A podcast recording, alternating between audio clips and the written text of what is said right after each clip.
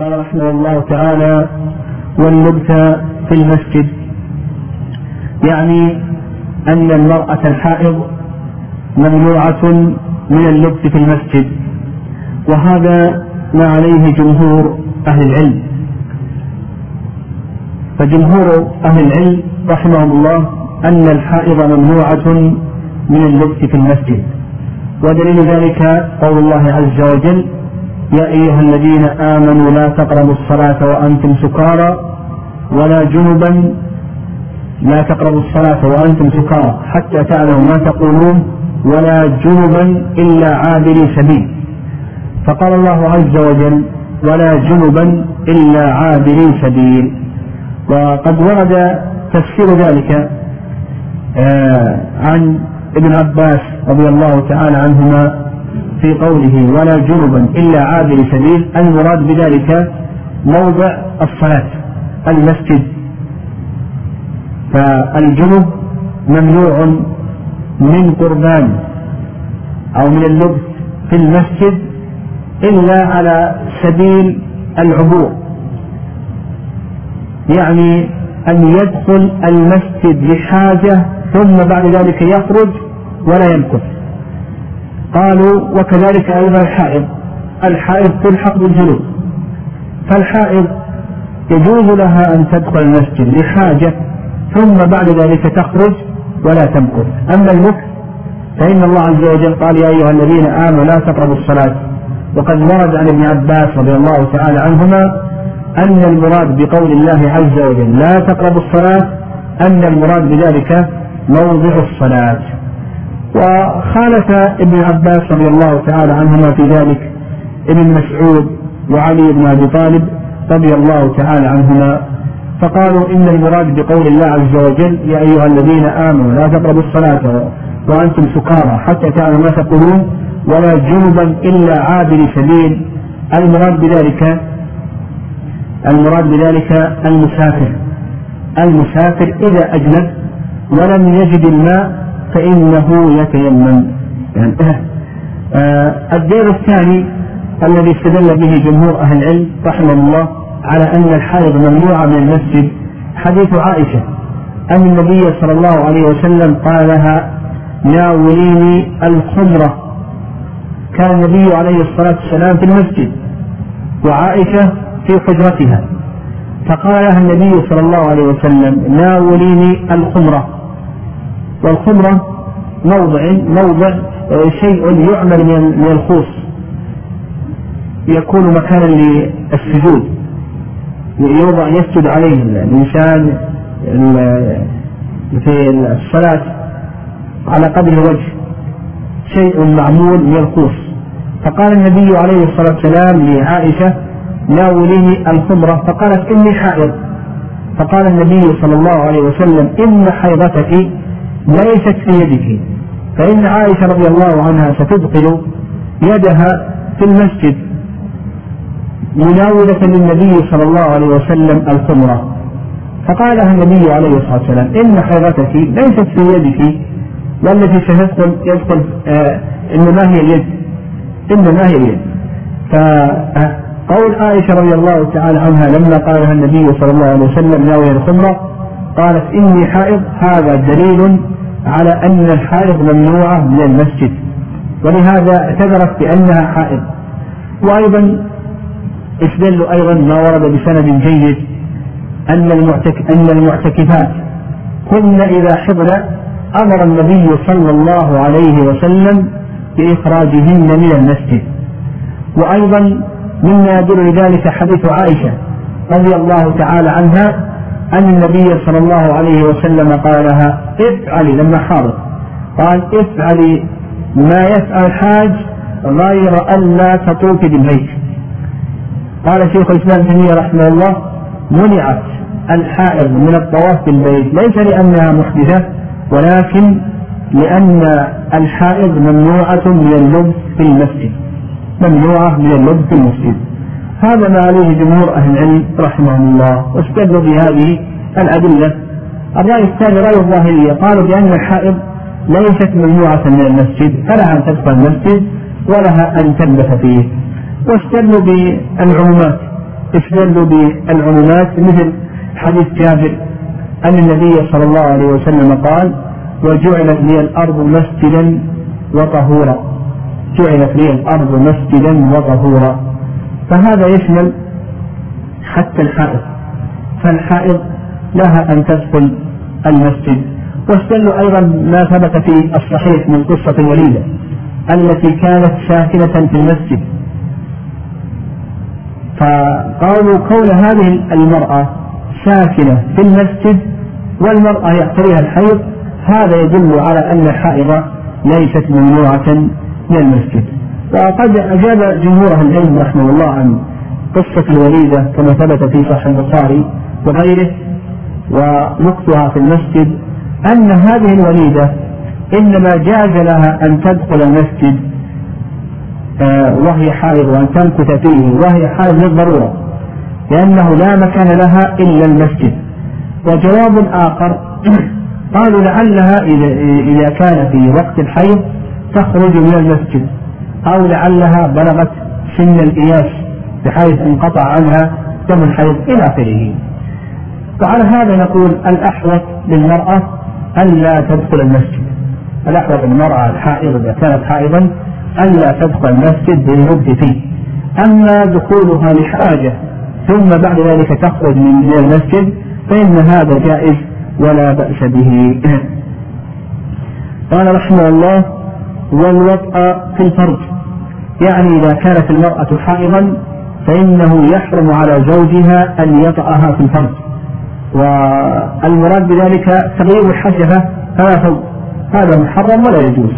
ودليل ذلك قول الله عز وجل ويسألونك عن المحيض يقول هو أذى فاعتزل النساء في المحيض. ولا تقربوهن حتى يطهرن. فإذا تطهرن فأتوهن من حيث أمركم الله. إن الله يحب التوابين ويحب المتطهرين وأيضا بما ثبت من حديث أنس في صحيح مسلم أن النبي صلى الله عليه وسلم قال اصنعوا كل شيء إلا النكاح. فالوقت في الفرج هذا محرم ولا يجوز. ولو أن الإنسان وطأ زوجته وهي حائض فإنه يأثم ويجب عليه أن يتوب إلى الله عز وجل. وتجب عليه الكفارة. يجب عليه أن يخرج كفارة. كما ذهب إلى ذلك الإمام أحمد رحمه الله وكذلك أيضا قال به شيخ الإسلام تيمية رحمه الله لورود ذلك عن ابن عباس رضي الله تعالى عنهما. يجب عليه أن يخرج كفارة. والكفارة هذه دينار أو نصف دينار. على التخيير يعني يخرج كفارة دينار أو نصف دينار على التخيير ووزن الدينار أربعة غرامات ربع أربعة غرامات ربع من الذهب. فإذا كان الغرام مثلا اليوم الغرام يساوي 30 ريال اليوم. فأربعة الأربعة غرامات كم تساوي؟ ها؟ 120 وربع الغرام. يعني الثمن. ثمن. وال وهذا كم يساوي؟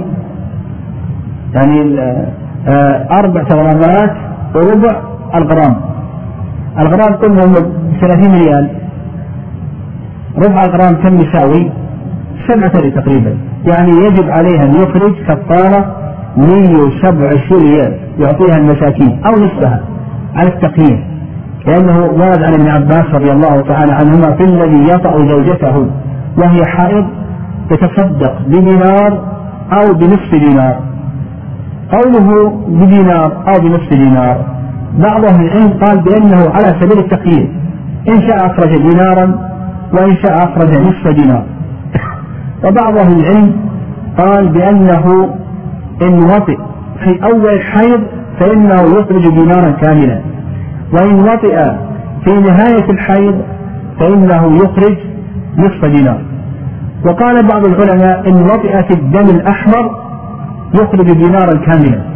وإن وطئ في الصفرة أو القدرة فإنه يخرج نصف دينار وظاهر الأثر ظاهر الأثر أنه مخير مطلقا يعني يخرج دينارا أو نصف دينار. قال وسنة الطلاق. سنة الطلاق. يعني أن الذي يطلق زوجته وهي حائض فهذا خلاف السنة.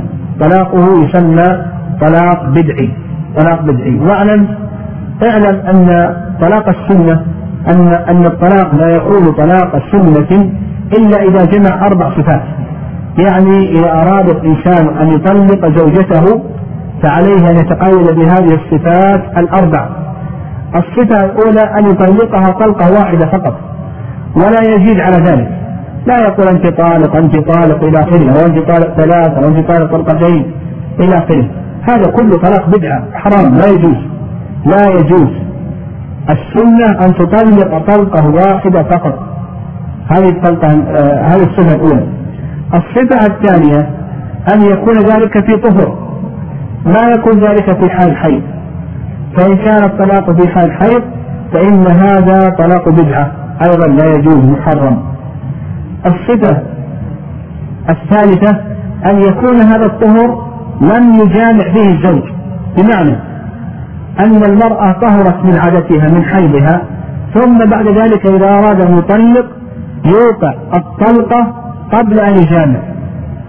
فلو أنه مثلا مضى عليه آه، الحيض وطهرت من حيضتها ثم بعد ذلك جامعها وأراد أن يطلق نقول لا يجوز لك أن تطلق في هذا الطهر الذي جامعتها فيه بل انتظر حتى تحيض فإذا طهرت من حيضتها طلقها قبل أن تمسها.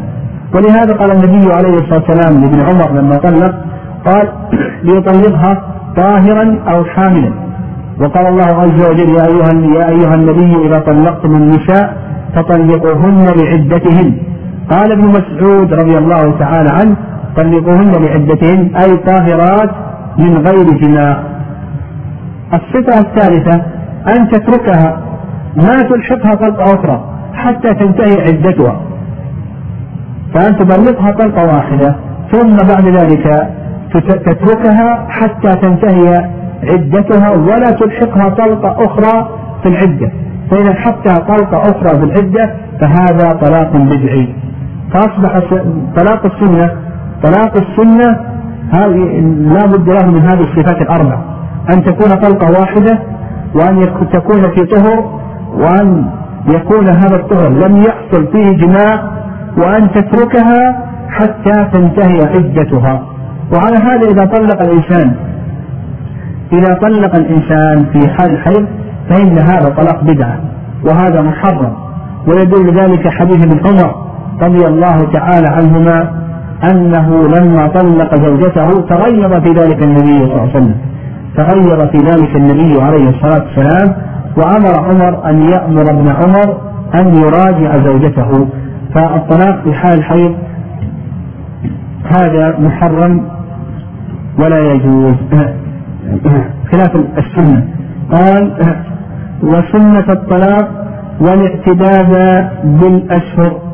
أيضا إذا حاضت المرأة فإن فإن عدتها تكون بال آه، آه، تكون بالحيض. قبل أن تحيض إذا طلقت أو إذا حاضت وكبرت وأيست فإن عدتها تكون بالأشهر ودليل ذلك قول الله عز وجل واللائي يحبن من نسائكم إن ارتبتم فعدتهن آه نعم.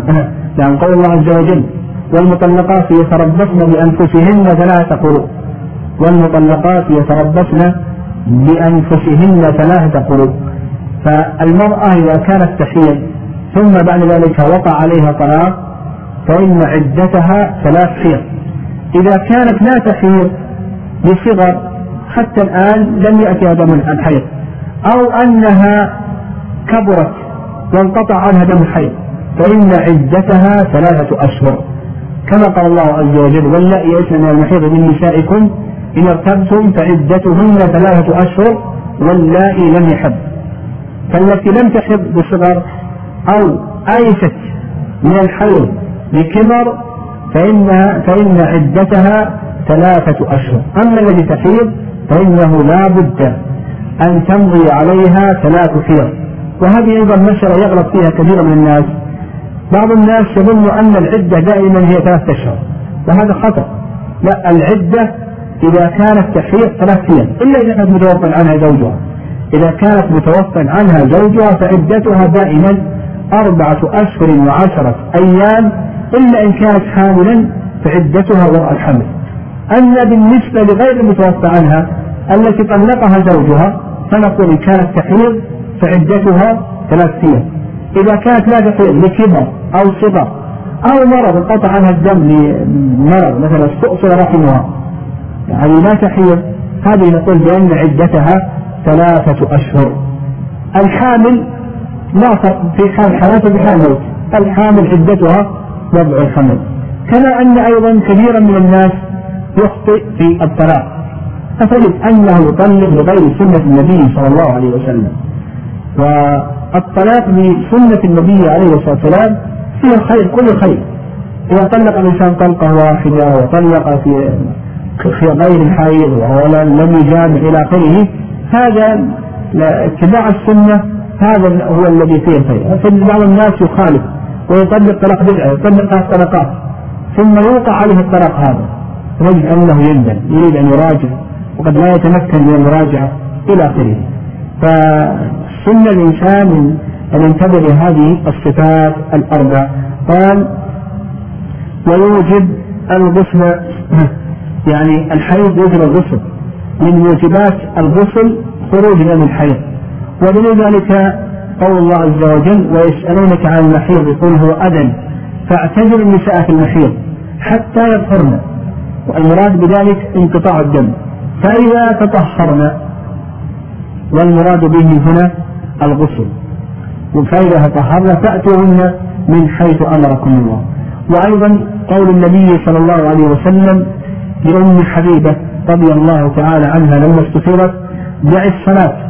قدر الأيام التي كنت تحيضين فيها ثم اغتسلي وصلي. ثم اغتسلي وصلي. فقال النبي صلى الله عليه وسلم دع الصلاة قدر الأيام التي كنت تحيضين فيها ثم اغتسلي وصلي. هذا يدل على أن الحائض إذا انقطع عنها دم الحيض فإنه يجب عليها أن تغتسل. قال والبلوغ. إذا حاضت الجارية فإنها بلغت ويجب تجب عليها التكاليف الشرعية تجب عليها الصلاة ويجب عليها الصيام وغير ذلك من التكاليف الشرعية. ولو لم تبلغ ثلاثة عشرة ولا لم تبلغ خمسة عشرة إلى آخره. فقد تحيض البنت لثنت عشرة سنة وقد تحيض لإحدى عشرة سنة. ويجب عليها أن تصلي ويجب عليها أن تصوم. تأخذ أحكام البالغات ودليل ذلك حديث عائشة أن النبي صلى الله عليه وسلم قال لا يقبل الله لا يقبل الله صلاة حائض إلا بخمار. المراد بالحائض هنا البالغ المراد بذلك البالغ. قال آه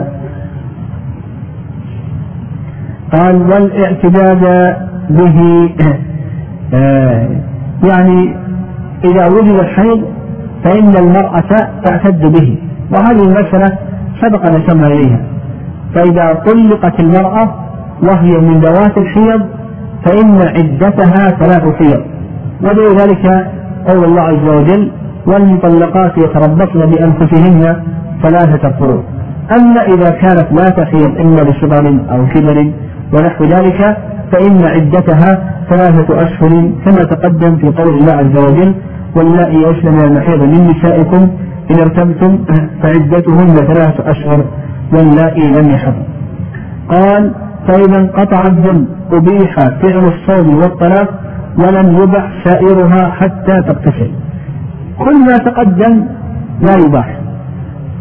فإذا انقطع يعني لا يباح إلا بالغسل. فمثلا الصلاة لا تباح للحائط إلا بالغسل. الجماع لا يباح من الحائض إلا بالغسل. الطواف لا يباح من الحائض إلا بالغسل. إلى آخره ما تقدم.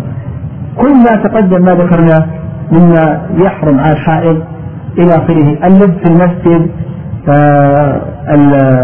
مس المصحف إلى آخره. هذه لا بد فيها من الغسل. إلا أنه استثنى المؤلف رحمه الله شيئين. يباحان من الحائض وإن لم تغتسل. المهم أنها طهرت. طهرت. فالشيء الأول الصوم والشيء الثاني الطلاق. فلو أن المرأة طهرت قبل طلوع الفجر انقطع عنها دم الحيض قبل طلوع الفجر فلا بأس أن تنوي الصيام وأن تصوم وإن لم تغتسل إلا بعد دخول وقت الصوم. بعد طلوع الفجر فنقول إذا انقطع عنها دم الحيض إذا طهرت المرأة فإنه فإنها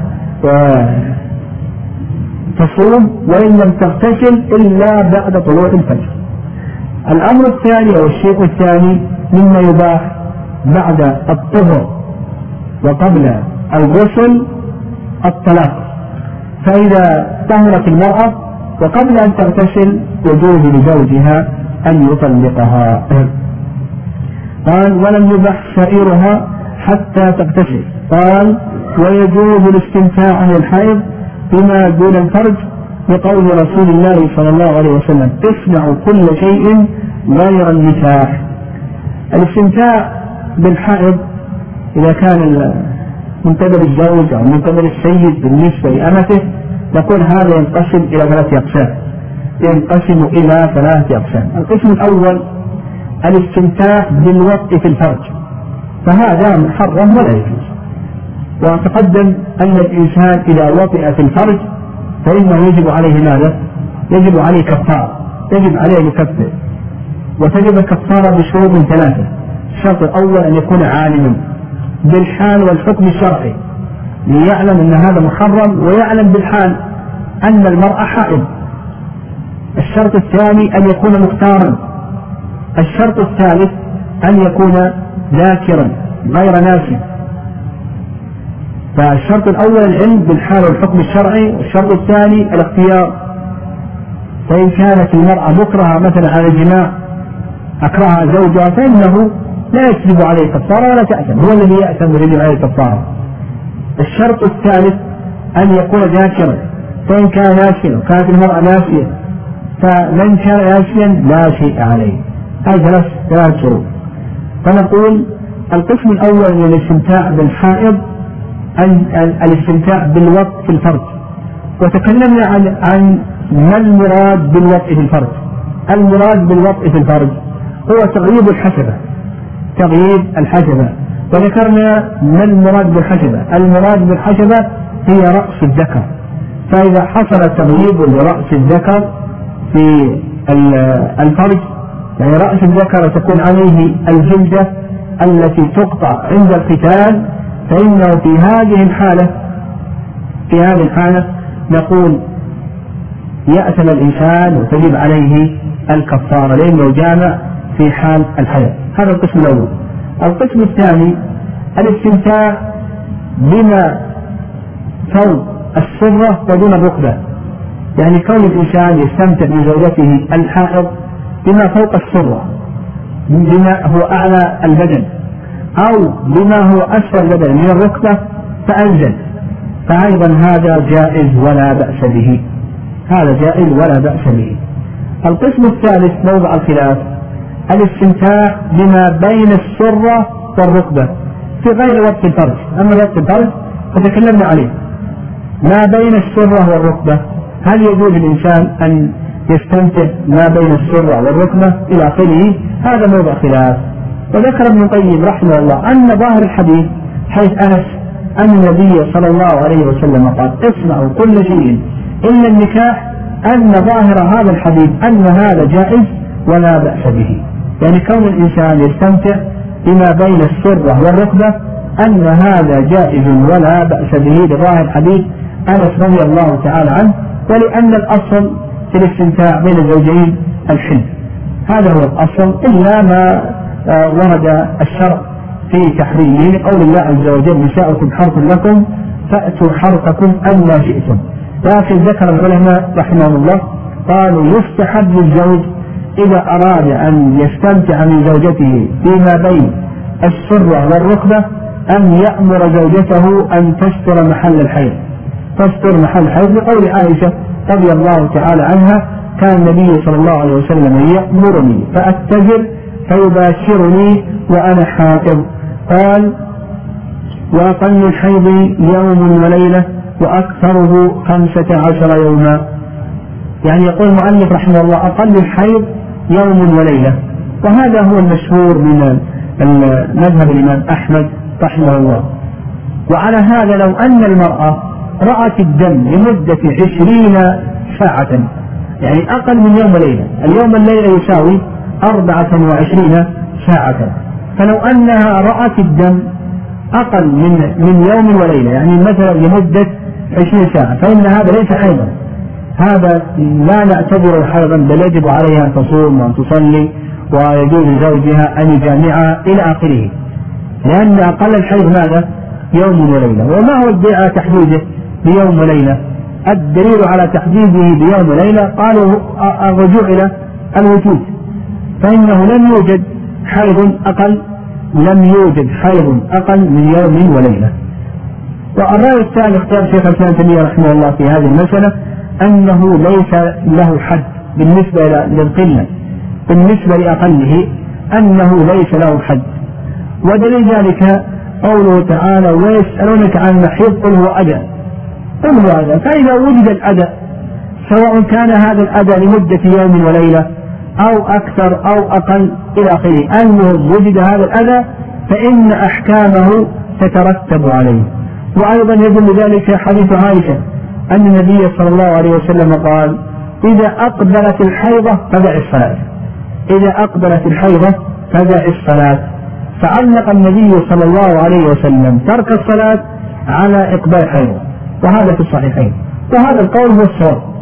يقول الصواب أن أقله بالنسبة للأيام أنه لا حد لأقله. وهذا أيضا قول الأطباء. الأطباء يقولون بأنه لا حد لأقله. فنقول بالنسبة للأيام الصواب أنه لا حد لأقله. فإذا رأت المرأة الحائض آه، إذا رأت المرأة الدم المعروف عند النساء سواء كان ليوم وليلة أو لأقل أو أكثر إلى آخره فنقول بأنه حيض يأخذ أحكام الحيض وتترك الصلاة ولا يعاشرها زوجها إلى آخره. قال وأكثره خمسة عشر يوما. يعني يقول المؤلف رحمه الله لأن أكثر الحيض خمسة عشر يوما. وعلى هذا إذا زاد عن خمسة عشر يوما فالزائد هذا يعتبرونه استحاضة. ما تجاوز خمسة عشر يوما يقولون بأنه استحاضة.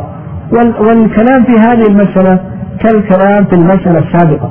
وأن الصواب في هذه المسألة يعني أن أن أكثره أنه ليس حيضا. يعني أن أن أن أكثره ليس مقيدا ليس محددا. فالصواب أن المرأة متى رأت الدم المعروف عند النساء فإنها تترك من أجله الصلاة والصيام إلى آخره حتى ولو تجاوز خمسة عشر يوما ولا يحد بخمسة عشر يوما. ورجع ذلك كما تقدم. قول الله عز وجل ويسألونك عن محيض قل هو أذى. فعلق الله عز وجل الحكم على وجود الأذى. سواء وجد الأذى لخمسة عشر يوما أو لأقل أو لعشرة إلى آخره. وأيضا حديث عائشة السابق في الصحيحين إذا أقبلت دع الصلاة يعني إذا أقبلت الحيضة أدع الصلاة. فعلق النبي عليه الصلاة والسلام ترك الصلاة على إقبال الحيضة. لكن نذكر أن المرأة يعني نذكر أن المرأة إذا آه، كثر عندها الدم المرأة إذا كثر عندها الدم وخالف عادها الطبيعية فإنها تحتاط وتنظر فيه. تحتاط وتنظر فيه. فقد لا يكون هذا الدم دم حي فمثلا إذا كانت المرأة عادتها سبعة أيام وست أيام إلى آخره ثم بعد ذلك زاد معها الدم إلى آخره. فنقول بأنها تنظر فيه وتحتاط تحتاط إن كان على وتيرة واحدة ولم يختلف عليها فهذا دم حيض حتى لو تجاوز خمسة عشر يوما إلا إن أطبق عليها. إن أطبق عليها الدم فأصبح ما ينقطع أبدا أو لا ينقطع في الشهر إلا مدة يسيرة فنقول بأنها حينئذ تكون مستحارة قال وأقل الطهر وأقل الطهر بين الحيرتين ثلاثة عشر يوما ولا حد لأكثره. الطهر بين الحيرتين يقول المؤلف رحمه الله أقله ثلاثة عشر يوما. وعلى هذا على هذا لو أن امرأة طهرت من حيضتها وبعد أن مضت عشرة أيام رأت دم رأت الدم هل نحكم بأنه حيض أو نحكم بأنه حيض ها؟ على كلام المؤلف لا نحكم بأنه حيض لأن المؤلف رحمه الله يقول بأن أقل الطهر بين الحيضتين ثلاثة عشر يوما. وعلى هذا إذا قالت المرأة أنا طهرت ما لي إلا تسعة أيام تنجى الدم. أو ما لي إلا أسبوع تنجى الدم. إيش نقول له؟ تقول له صلي. على كلام المؤلف نقول صلي صوما ولا يعتبر حيض ولزوجها أن يعاشرها إلى آخره. لأن أقل الطهر بين الحيضتين ثلاثة عشر يوما. وأيضا الخلاف في هذه المسألة كما تقدم فعند شيخ الإسلام تيمية رحمه الله أنه لا حد يقل الطهر بين حوتين وعلى هذا نقول هذه المرأة التي جاءها الدم وطهرت من حيضتها ثم بعد عشرة أيام أو أحد عشر يوما أو اثنين عشر يوما جاءها دم نقول هذا إن كان هذا الدم بمواصفات دم الحيض فهو حيض. تجلس وادعى ذلك ادعى ذلك؟ ما تقدم لنا أن الله عز وجل قال ويسألك عن المحيض قل هو أذى. وأيضا حديث عائشة أن النبي صلى الله عليه وسلم قال إذا أقبلت الحيضة فدع الصلاة. فمتى وجد الأذى؟ ومتى وجد الحيضة فإن الأحكام تترتب على ذلك. وهذا القول هو الصواب وأنه لا حد لأنه لم يرد في الشرع تحديده قال ولا حد لأكثره. يعني لا حد لأكثر الطهر بين الحالتين وهذا صواب لأن بعض النساء ما تحيض أبدا. يعني يوجد من النساء من لا تحيض أبدا ويوجد من النساء من تجلس سنة كاملة لا يأتيها الدم. ومنها ومنهن من تجلس أربعة أشهر منهن من تجلس خمسة أشهر إلى آخره. فلا حد لأكثره كما ذكر المؤلف رحمه الله وهذا صواب. قال وأقل سن تحيض له المرأة تسع سنين وأكثره ستون. نعم وأكثره ستون. يقول المؤلف رحمه الله أقل سن تحيض له المرأة تسع سنين. يعني وتم تسع سنين. وعلى هذا لو كان عندنا جارية جارية لها ثمان سنوات. ثم جاءها دم الحيض. شو نقول له؟ هل نقول وجبت عليها الصلاة ولم تجب عليها الصلاة؟ ها؟ لم تجب عليها الصلاة لأن هذا الدم هل نعتبره دم حيض ولا نعتبره دم حيض؟ يقول على كلام المؤلف لا نعتبره دم حيض لا بد أن تبلغ الجارية تسع سنوات لكي يكون هذا الدم الذي خرج منها دم حيض فإن كان لها أقل لها أقل مثلا لها ثمان سنوات لها ثمان سنوات ونصف إلى آخره ثم رأت الدم فإننا لا نعتبره حيضا. هذا على كلام المؤلف رحمه الله وهو قول أكثر أهل العلم. قول أكثر العلماء أن أقل سن تحيض له المرأة هو تمام تسع سنوات. لا بد أن تتم تسع سنوات. وعلى هذا إذا رأت الدم لثمان سنوات أو أقل أو أكثر إلى آخره. لكن لم تبلغ تسع سنوات فإنها فإنه لا يعتبر فإنه لا يعتبر حيضا. واستدل على ذلك بقول عائشة رضي الله تعالى عنها إذا بلغت الجارية تسع سنين إذا بلغت الجارية تسع سنين فهي امرأة. إذا بلغت الجارية تسع سنين فهي امرأة. وهذا ليس صريحا. هذا ليس صريحا. وأيضا قالوا بأن هذا يرجع إلى الوجوب.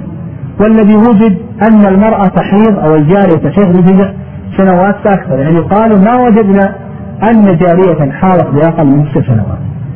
وأيضا الصواب في هذه المسألة كما تقدم يعني كما تقدم في المسائل السابقة أنه لا حد الصواب في ذلك أنه لا حد. وأن أن أن أن الجارية متى رأت الدم المعروف عند النساء؟ فنقول بأنه دم حيض تجب عليها وتترك الصلاة ويجب عليها التكاليف الشرعية ونحكم بأنها بلغت. حتى ولو كان لها أقل من تسع سنوات ولذلك ما أسلفنا من قول الله عز وجل ويسألونك عن محيض قل هو أذى فعلق الله عز وجل الحكم على وجود هذا الأذى. وأيضا قول النبي عليه الصلاة والسلام في حديث عائشة إذا أقبلت الحيضة فدع الصلاة ولم يقيد ذلك بسنين ولم يقيد ذلك بأيام إلى آخره. فمتى أقبلت الحيضة؟ فإنها تدع الصلاة. أيضا أكثر ستون أكثر ستون يعني آه يعني لو أن المرأة هذا ما ذهب إليه المؤلف رحمه الله وهي رواية عن الإمام أحمد رحمه الله تعالى. والرواية المشهورة عن الإمام أحمد رحمه الله أن أكثره خمسون سنة. وعلى هذا لو لو كان عندنا امرأة تم لها تم لها خمسون. أو تم لها ستون. على كلام الوالد تم لها ستون سنة. وهي ترى الدم إيش نقول له؟ بالنسبة لهذا الدم. ها؟ تصلي ولا ما تصلي؟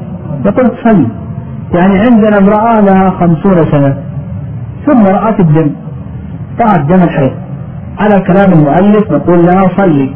لأنه خلاص السن السن الحيض بين تسع إلى خمسين أو بين تسع إلى ستين كما ذكر المؤلف رحمه الله. وعلى هذا نقول له صلي وصومي ويجوز لزوجها أن يعاشرها ولا نحتسب ذلك لا نحتسب ذلك من دم الحيض. هذا لا يحتسب من دم الحيض بل نخرجه عن دم الحيض ويكون حكم حكم الاستحاضة كما سيأتي إن شاء الله. والصواب أيضا كما تقدم. الصواب في هذه المسألة كما تقدم أنه لا حد لذلك وأن المرأة متى رأت الدم المعروف عند النساء حتى ولو كان لها خمسون سنة أو أكثر أو أقل إلى آخره فإننا نعتبره دم حيض. هذا نعتبره دم حيض والدليل على ذلك ما أسلفناه فيما تقدم من قول الله عز وجل ويسألونك عن المحيض قل هو أذى فاعتزلوا النساء في المحيض. فرتب الله عز وجل الحكم على وجوب هذا الأذى ولم يقيده بخمسين أو بتسع أو بيوم وليلة أو بخمسة عشر يوما. وأيضا ما تقدم من حديث عائشة رضي الله تعالى عنها. قال والمبتدأة إذا رأت الدم في وقت تحيض في مثله جلست فإن انقطع لأقل من يوم وليلة فليس بحيض وإن جاوز ذلك ولم يعبر أكثر الحيض فهو حيض فإذا تكرر ثلاثة أشهر بمعنى بمعنى بمعنى واحد صار عادة إلى آخره. المبتدأة المراد بالمبتدأة هي التي رأت الدم أول مرة. هذا المراد بها. يعني أول مرة يأتيها دم الحيض. فهذه جارية هذه جارية أول مرة يأتيها دم الحيض دم الحيض. ماذا نقول لها؟ مذهب الإمام أحمد رحمه الله من أصعب المذاهب في فيما يتعلق بالمبتدأة يعني على آه، كلام المؤلف اللي قرأته هذا نقول له نقول هذا المبتدأ هذه عندنا جارية لها عشر سنوات.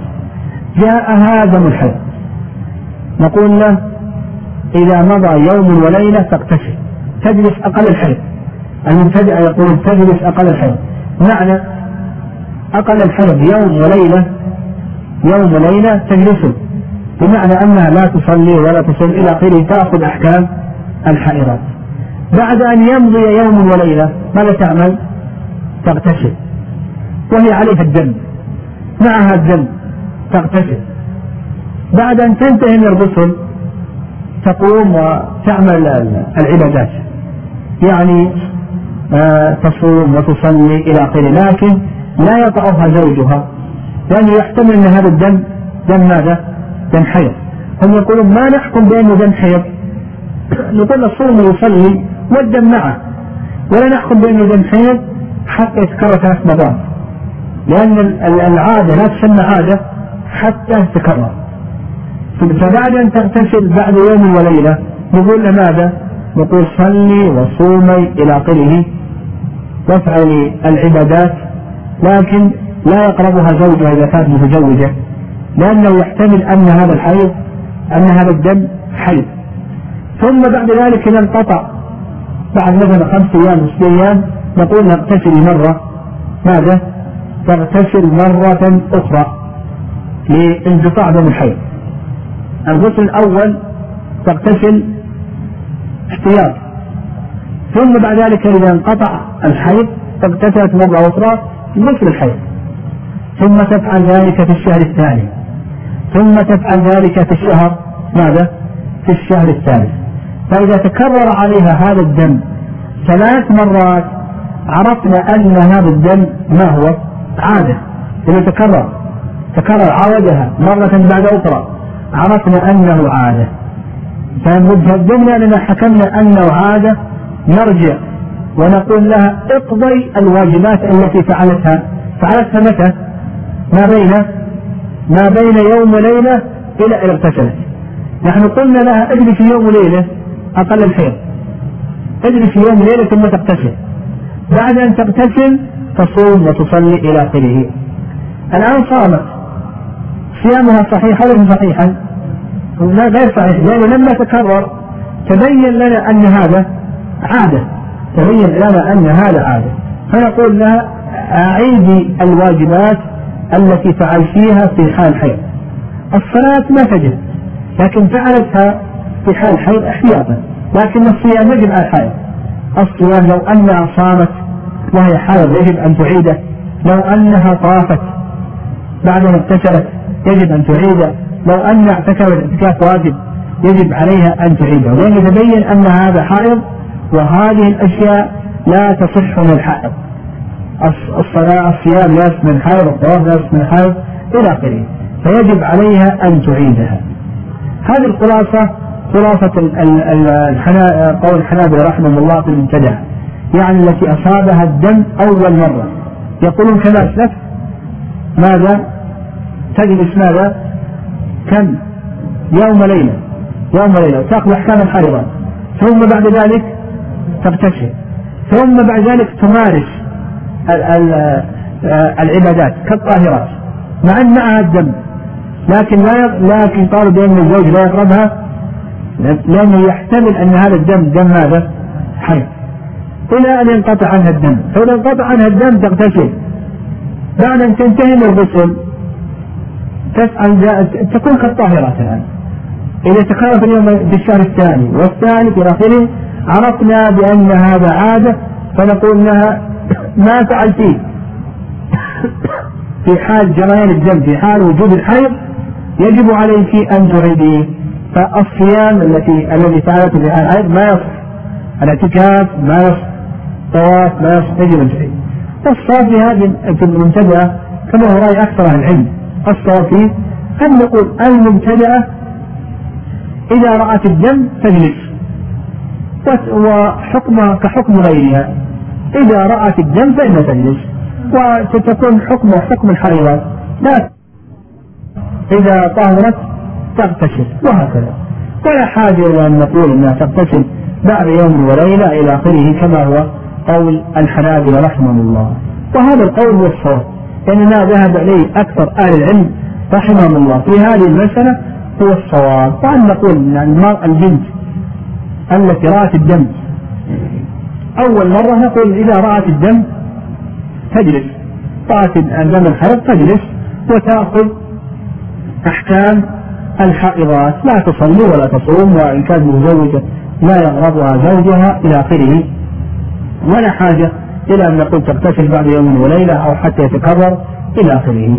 ودليل ذلك ما تقدم نشرنا إليه من قول الله عز وجل ويسألك عن المحيض يقول هو أذى فاعتزل النساء في المحيض إلى آخره. فرتب الله عز وجل الحكم على وجود الأذى. فإذا وجد الأذى من آه، المبتدأ أو غير المبتدأ وأيضا حديث عائشة عن النبي صلى الله عليه وسلم قال إذا أقبلت الحيضة فدع الصلاة. وهذا يشمل المبتدأ وغير المبتدأ.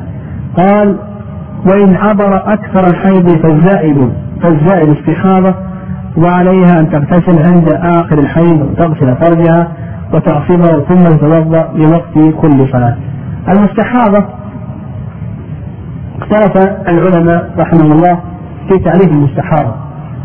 يعني عندنا حائض وعندنا مستحاضة وعندنا نفسة آه المستحاضة آه قال بعض العلماء هي التي تجاوز دمها خمسة عشر يوما. هي التي تجاوز دمها خمسة عشر يوما. فقالوا بأن الزائد هذا على خمسة عشر يوما هذا نعتبره استحاضة. والرأي الثاني قالوا إن المستحاضة هي التي ترى دما لا يصلح أن يكون حيضا ولا نفاسا. يعني المستحاضة هي التي ترى دما لا يصلح أن يكون حيضا ولا نفاسا. والرأي الثالث أن المستحاضة هي التي يطبق عليها الدم فلا ينقطع عنها أبدا. أو ينقطع لمدة يسيرة ينقطع لمدة يسيرة يعني امرأة أصبح معها نزيف الآن. أصبح معها نزيف. ما ينقطع عنها أبدا أو لا ينقطع إلا مدة يسيرة والصواب من هذه الآراء هو التعريف الثاني.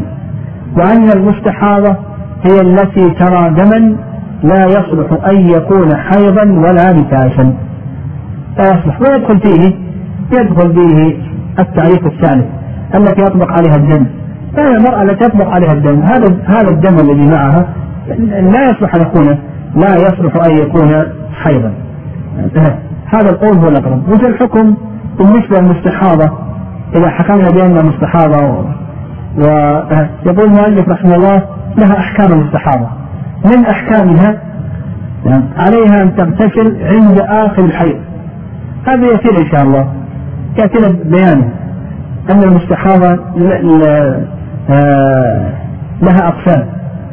فإذا فرضنا أن المستحاضة معتادة يعني هذه امرأة تقول أنا لي عادة عادتي من واحد إلى ستة.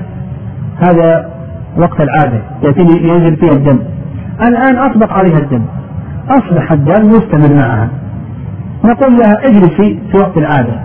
من واحد إلى ستة. وبعد أن ينتهي وقت العادة ماذا نقول لها؟ تغتسلي. ثم بعد ذلك صلي. فنقول يجب على المستحاضة هذا الحكم الأول. يجب عليها أن تغتسل إذا انتهت حيضتها. إذا انتهت حيضتها نقول يجب عليك أن تغتسل.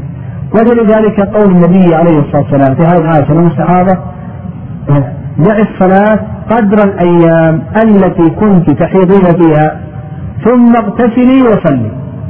قال ثم اغتسلي وصلي. قال دع الصلاة قدر الأيام التي كنت تحيضين فيها. ثم اغتسلي واغتسلي وصلي. قال وتغسل فرجها وتعصبه. تعصب الفرج لكي لا يخرج الدم. ولهذا النبي عليه الصلاة والسلام أسمى بنت عميس لما ولدت في ذي الحليفة ولد محمد بن أبي بكر أمرها النبي صلى الله عليه وسلم أن تستثر بثوب. تتلجم تتحطى لكي لا يخرج. آه لكن ثم يتوضأ لوقت كل صلاة وتصلي. المستحاضة قلنا الحكم الثاني أنها تتحطى تستثمر بثوب. يعني تتلجم بثوب. هذا الحكم الثاني. الحكم الثالث هل يجب عليها أن تغسل الفرج؟ وتغير هذا الثوب أو هذه آه، ما تحفظت به؟ هل يجب عليها كل وقت أو لا يجب؟ ذكر شيخ الإسلام تيمية رحمه الله أن هذا غير واجب. يعني لا يجب عليها لا يجب. ما دام أن ال ال أنه لم يخرج منها إلا هذا الدم الحدث فإنه لا يجب عليها أن تغير هذا ما تتحفظ به وقت كل صلاة. تقول هذا لا يجب عليها. لكن تغسل الفرج. وإذا كان يضرها الغسل هذا فإنها تستجمل. إذا كان هذا يحصل ضرر للموضع فنقول بأنها تستجمل. بقينا الحكم الثالث هل تتوضأ لوقت كل صلاة؟ مثل أيضا النبي صلى الله عليه وسلم إلى آخره هل يجب عليها؟ أن تتوضأ إذا دخل وقت أو نقول بأنه لا يجب وأن هذا الحدث ليس ناقضا للوضوء. هذا سبق أن تكلمنا عليه سبق أن تكلمنا عليه. من يجيب؟ هل يجب أو لا يجب؟ نعم لا يتوضأ. طيب من قال به؟ زين شيخ الإسلام وأيضا ها من يعرف أيضا؟ من قال به؟ ذكرنا هذا. ما في أحد قلنا بأنه مذهب يعني مذهب الإمام مالك رحمه الله يعني أن أن هذه الأحداث المستمرة أنها ليست ناقضة وأن الذي ينقض هو الحدث المعتاد الحدث المعتاد. فالصواب في هذا الحكم الثالث أنه لا يجب عليها أن تتوضأ لوقت كل صلاة. فقد بأنه لا يجب عليها. كونها تتوضأ لوقت كل صلاة نقول بأن هذا غير واجب. إلا إذا وجد حدث آخر غير الاستحاضة. إذا وجد حدث آخر غير الاستحاضة فإنه يجب عليها يجب عليها أن تتوضأ. أما إذا كان ال- الذي يخرج هو الاستحاضة فقط الدم الحدث هذا دم عرق فلا يجب عليها. قال وكذا حكم من به سلس البول وما في معناه. يعني في الوضوء هل يجب الوضوء أو لا يجب الوضوء؟ إلى آخره. تقدم. قال فإذا استمر بها الدم في الشهر الآخر فإن كانت معتادة فحيضها أيام عادتها وإن لم تكن معتادة وكان لها تمييز وهو أن يكون بعض دمها أسود ثقيلا وبعضه أحمر رقيقا فحيضها الدم الأسود الثقيل وإن كانت مبتدأة أو ناسية لعادتها ولا تمييز لها فحيضها من كل شهر ستة أيام أو سبعة لأنه غالب عادات النساء إلى آخره. هنا الحكم الرابع أحوال المستحاضة. نقول المستحاضة لها أحوال. المستحاضة لها أحوال. الحالة الأولى أن تكون المستحاضة معتادة. ما معنى معتادة؟ يعني لها عادة قبل الاستحاضة قبل أن يطبق عليها الدم لها عادة مثال ذلك امرأة تقول أنا عادتي تقول أنا أطبق عليه الدم الآن أصاب نزيد هذه المرأة نقول لهذه المرأة هل لك عادة وليس لك عادة؟ قالت نعم لي عادة متى عادتك؟ قالت عادتي مثلا من عشرة إلى خمسة عشر وش نقول لهذه المرأة؟ نقول ارجعي إلى عادتك ارجعي إلى عادتك. لأن النبي عليه الصلاة والسلام أرجع المستحاضة إلى العادة. فنقول ارجعي إلى عادتك. وإذا جاء اليوم العاشر إلى اليوم الخامس عشر اجلسي. وخذي أحكام الحائضات. ثم بعد ذلك اغتسلي وكوني كأحكام الطاهرات. إلا فيما تقدم أنه آه، تتلجم وتغسل الفرج وتتوضأ لكل صلاة إذا قلنا بهذا.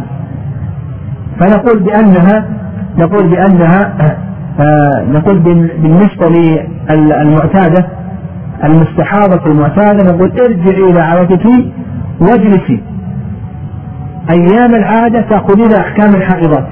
ثم بعد ذلك إذا انتهى وقت العادة فإنك تغتسلين وتأخذين أحكام الطاهرات ودليل ذلك قول النبي صلى الله عليه وسلم للمستحاضة يعني اجلسي قدر ما كانت تحبسك حيضتك أو دع الصلاة.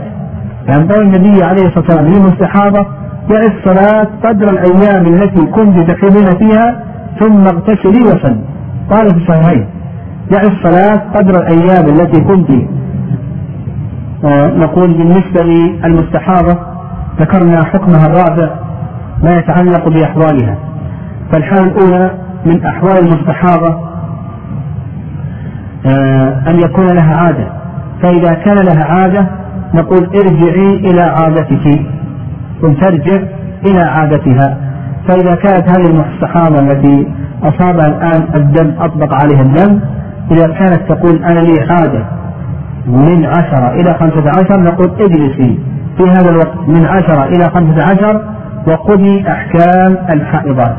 ثم بعد ذلك اغتسلي وصلي وتقديم أحكام الطاهرات إلا ما يتعلق بالمستحاضات هذه الحالة الأولى. الحالة الثانية من أحوال المستحاضة أن يكون لها عادة ولها تمييز. أن يكون لها عادة معلومة ولها تمييز. فهذه موضع خلاف بين أهل العلم. بس فيها أنها ترجع أيضا إلى عادتها. فهذه امرأة أطلق عليها الدم. تقول أنا لي عادة عادتي يأتيني الحيض. مثلا من خمسة إلى عشرة. من خمسة إلى عشرة هذا وقت العادة. لكني أرى الدم متميز يعني في فتات دم الحيض. من عشرة إلى خمسة عشر. فهل نقول ترجع إلى هذا التمييز؟ يعني تقول مثلا من عشرة إلى خمسة عشر أرى سبب الدم فيه. أرى أنه أسود أو أنه ثقيل أو أنه له رائحة ممكنة إلى آخره. من عشرة إلى خمسة عشر وعادتي من خمسة إلى عشرة. فهل نرجعها إلى التمييز أو نرجعها إلى العادة إلى آخره؟ تقول بأن نرجعها إلى أي شيء؟ إلى العادة. نرجعها إلى العادة. لأن هذا أضبط للمرأة ولأن هذا التمييز قد يختلف عليها. قد يختلف عليها.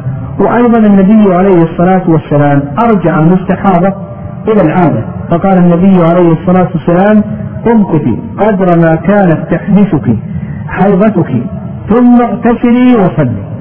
امكثي قدر ما كانت تحبسك حيضتك ثم اغتسلي اغتسلي وصلي. آه، آه، وهذا رواه مسلم. الحالة الثالثة لها عادة لكن نسيت العادة ولها تمييز. لها عادة يعني هذه امرأة تقول أنا لي عادة لكن نسيت العادة. ما أدري متى العادة. وعندها تمييز. عندها ترى الدم متميز مثلا من خمسة عشر إلى عشرين ترى أنه متميز بصفات الحي إلى آخره. فنقول في هذه الحالة ترجع إلى أي شيء؟ ترجع إلى التمييز. نقول بأنها ترجع. فإذا كان لها عادة نفس العادة. أو أصلا ليس لها عادة. مبتدأ أطبق عليها الدم ولها تمييز فنقول ترجع إلى التمييز. فمثلا إذا كان الدم أحمر أحمر لكنه متميز من خمسة عشر إلى عشرين. وهي تقول أنا العادة نسيته نسيت العادة. لكن عندها تمييز. فنقول في هذه الحالة ترجع إلى أي شيء؟ ترجع إلى التمييز. الحالة الرابعة من أحوال المستحاضة. آه، ليس لها ليس عندها تمييز ولها عادة لكن نسيت العادة. يعني امرأة ليس لها تمييز ولها عادة لكن نسيت العادة. وهذه يقسمها العلماء رحمه الله ثلاث أقسام. يعني امرأة الآن أطبق عليها الدم وليس عندها نقول متى عادتك تقول نسيت. لكي نرجع العادة تقول نسيت. هل عندك تمييز؟ هل ترين الدم متميز مثلا من كذا إلى كذا؟ تقول لا الدم على صفة واحدة. متى عادتك قالت نسيت. الحالة الرابعة امرأة نسيت حالتها وليس لها تمييز. هذه يقسمها العلماء رحمه الله إلى ثلاثة أقسام. فأعيد الأحوال باختصار. الحالة الأولى لها عادة معلومة. إيش نقول له؟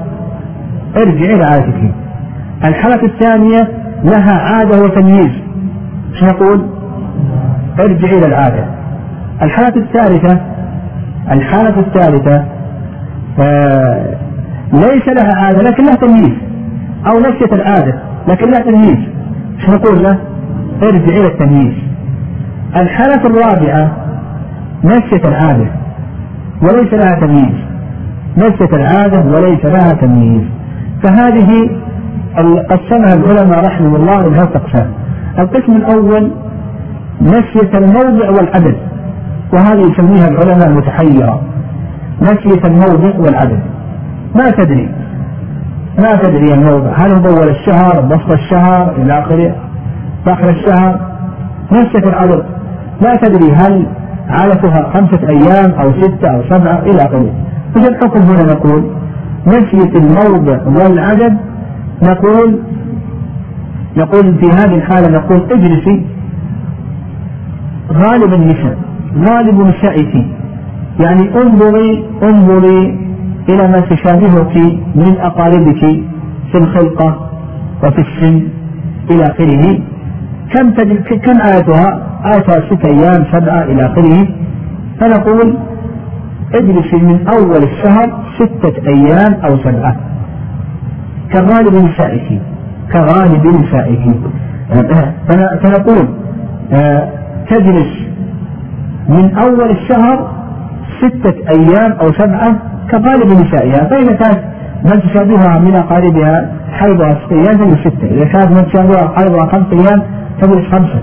إذا كانت من تشابهها تجلس آه، سبعة أيام تجلس سبعة إلى آخره من أول الشهر إذا كانت تعلم إذا كانت تقول أنا أعلم من العادة تأتين في النصف الثاني. لكن لا نحدده إيش نقول هل من أول الشهر ولا من أول النصف الثاني؟ نقول من أول النصف الثاني. وهكذا. إذا قالت أنا أعرف أن العادة تأتيني في العشر الأواخر لكن ما أحدد. نقول من أول العشر الأواخر وهذا كذا. الحالة الثانية أن تعلم الموضع لكن تنسى العدد تقول أعرف أن الحيض يأتيني يوم في اليوم الخامس إلى اليوم من اليوم الخامس لكن نسيت العدد نسيت هو خمسة أو ستة إلى آخره وش نقول له؟ نقول اجلس متى؟ ها؟ من اليوم الخامس ما دام تعلم الموضع نقول اجلسي من اليوم الخامس تجلسيها من اليوم الخامس وبالنسبة للعدد ترجع إلى ماذا؟ إلى من يشابهها من نسائها. فتنظر إلى من يشابهها من نسائها في السن والخلقة إلى آخره وتنظر كم تتحيض وتحيض مثلها.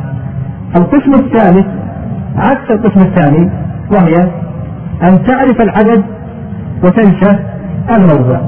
فإذا كانت تعرف العدد تنسى الموضع نقول اجلس من أول الشهر كم عدد حيضته فيه؟ قالت سبعة. اجلس من أول الشهر سبعة. إلا إذا قالت أنا أعرف أن موضعه في النصف الثاني. فنقول اجلس من أول النصف الثاني. إذا قالت أنا أعرف أنه في العشر الأواخر. نقول اجلسي من أول العشر الأواخر.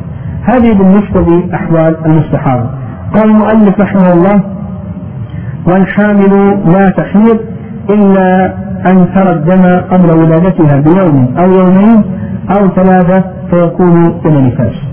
الحامل هل تحيض الحامل أو لا تحيض الحامل إلى آخره؟ فجمهور أهل العلم على أن الحامل لا تحيض. وعلى هذا لو كان عندنا امرأة حامل ثم بعد ذلك رأت الدم رأت معها دم هذه المرأة الحامل فنقول بأنه هذا ليس خيرا على رأي جمهور أهل العلم رحمهم الله. وعلى هذا يجب عليها أن تصوم وأن تصلي إلى آخره ويجوز لزوجها يجوز لزوجها أن يعاشرها. ودليل ذلك قول النبي عليه الصلاة والسلام في سبايا أوطاس لا توطأ حامل حتى تضع ولا حائل حتى تستبرأ بحيضة. لا توطأ حامل حتى تضع ولا حائل حتى تستبرأ بحيضة. فجعل النبي صلى الله عليه وسلم وجود الحيض علما على براءة الرحم. ولو كان يجتمع معه لم يكن وجوده علما على عدمه. ونقول الحديث حيث ابن سعيد النبي عليه الصلاة والسلام قال لا توطأ حامل حتى تضع ولا حائل غير حامل حتى تحيض حيضه. فدل ذلك على أن الحامل على أن الحامل لا تحيض. لأنه إما حمل أو ماذا؟ أو حيض. وقال الإمام أحمد رحمه الله إنما تعرف النساء الحبل بانقطاع الدم. انقطاع الدم. والرأي الثاني الرأي الثاني ما ذهب إليه ابن القيم رحمه الله وغيره أن الحامل تحيض. وأن المرأة إذا رأت الدم وهي حامل وإلى آخره. وهو بصفات دم الحيض أننا نحكم بأنه حيض لقول الله عز وجل ويسألك عن المحيض قل هو أذى فاعتزل النساء في المحيض وهذا يشمل ما إذا كانت حاملا أو غير حامل. وأيضا ما تقدم من قول النبي عليه الصلاة والسلام أي عائشة إذا أقبلت الحيضة فدع الصلاة وهذا يشمل ما إذا كانت حاملا أو غير أو غير حامل. والأقرب في ذلك هو الرأي الأول. يعني هذا القول هو الذي يقرره الأطباء. يعني الأطباء اليوم يقررون ما ذهب إليه جمهور أهل العلم رحمهم الله وأن الحامل لا يمكن أن تحيض. أن الحامل لا يمكن أن تحيض. وأن ما تراه الحامل من دم فإنه لا يكون حيضا. وهذا أيضا هو الذي يشهد له الواقع والتجربة. يعني تجد أن المرأة الآن إذا سألت وهي حامل و وأنه يأتيها شيء من الدم إلى آخره. إذا سألت عن صفات هذا الدم تجد أنه لا يوافق الدم الطبيعي تجد أنه مختلف إما قطرات أو نزرات أو نحو ذلك. وهذا القول هو الصواب. وعلى هذا نقول الصواب في هذه المسألة ما ذهب إليه جمهور أهل العلم وأن المرأة الحامل إذا رأت دما فإنها, فإنها لا تعتبره حيضا بل يجب عليها أن تصوم ويصح عليها يجب عليها أن تصلي ويجب عليها أن تصوم ويصح صومها إلى آخره. وتأخذ أحكام تأخذ أحكام الطاهرات ولا تأخذ أحكام الحائضات. قال إلا أن ترى الدم قبل ولادتها بيوم أو يومين أو ثلاثة سيكون دم نفاس وهذا سنتعرض إليه إن شاء الله في باب النفاس. بقي علينا قبل أن ننتهي آه قبل أن ننتهي من باب الحيض بقي علينا مسألتان أو ثلاث مسائل المسألة الأولى علامة الطهر عند النساء. ما هي علامة الطهر عند النساء؟ نقول علامة الطهر عند النساء علامتان. علامتان. العلامة الأولى الجفاف. العلامة الأولى الجفاف الجفاف المحل بحيث إذا احتجت شيئا فإنها لا ترى شيئا. يعني جفاف المحل بحيث أنها إذا احتجت فإنها لا ترى شيئا. العلامة الثانية العلامة الثانية القصة البيضاء. والقصة البيضاء هي ماء أبيض يقذفه الرحم بعد نهاية الحيض. بعد طهر المرأة من عادتها ترى القصة البيضاء. القصة البيضاء عبارة عن ماء أبيض يقذفه الرحم بعد نهاية الحيض. آه، المسألة الثانية أيضا الطوارئ على دم الحيض. هناك طوارئ تطرأ على دم الحيض. من هذه الطوارئ الزيادة أو النقص أو التقدم أو التأخر. يعني هذه أربع صور. الزيادة مثلا المرأة عادتها خمسة أيام فيزيد معها الدم ليوم سادس. أو النقص عادتها ستة أيام فينقص عنها الدم وتراه خمسة أيام. أو التقدم تكون عادتها في آخر الشهر فترى الدم في أول الشهر. أو التأخر التأخر تكون عادتها في أول الشهر فيتأخر عنها إلى آخر الشهر. في هذه الصور الأربع كلها في هذه الصور الأربع كلها نقول بأنها بأن الحيض يأخذ أحكام الحيض. ما دام أنه بصفته تقول بأنه الحيض يعني لو تقدم عليه الحيض أو تأخر إلى آخره أو زاد أو نقص فإذا نقص تقول بأنه طهر يجب أن تقتسم إذا زاد نقول بأنه حيض إذا تقدم أو تأخر الدم نقول هذه الطوارئ تطرأ عليه هذه لا تؤثر بل تأخذ المرأة أحكام الحائضات. ولا حاجة إلى أن يتكرر أو لا يتكرر كما ذهب إليه بعض أهل العلم رحمه الله. والدليل على ذلك ما تقدم من أشرنا إليه من قول الله عز وجل ويسألونك عن المحيض قل هو أذى فاعتزلوا النساء في المحيض. فرتب الله عز وجل الحكم على وجود الأذى. فمتى وجد هذا الأذى؟ فإنه آه، يتعلق به الحكم. وأيضا تقدم لنا حديث عائشة رضي الله تعالى عنها أن النبي صلى الله عليه وسلم قال دع الصلاة وإذا أقبلت الحيضة فدع الصلاة. وهذا في الصحيحين. أيضا بقينا في مسألة أيضا مهمة وهي مسألة السفرة والقدرة. مسألة أخيرة. ما يتعلق بالسفرة والقدرة. السفرة هي عبارة عن ماء أصفر يخرج من النساء آه، والقدرة عبارة عن ماء ممزوج بحمرة. ماء ممزوج بحمرة. فما حكم السفرة والقدرة؟ نقول السفرة والقدرة حكمها لها ثلاثة أقسام. لها ثلاثة أقسام. القسم الأول القسم الأول أن تكون السفرة والقدرة قبل نزول العادة.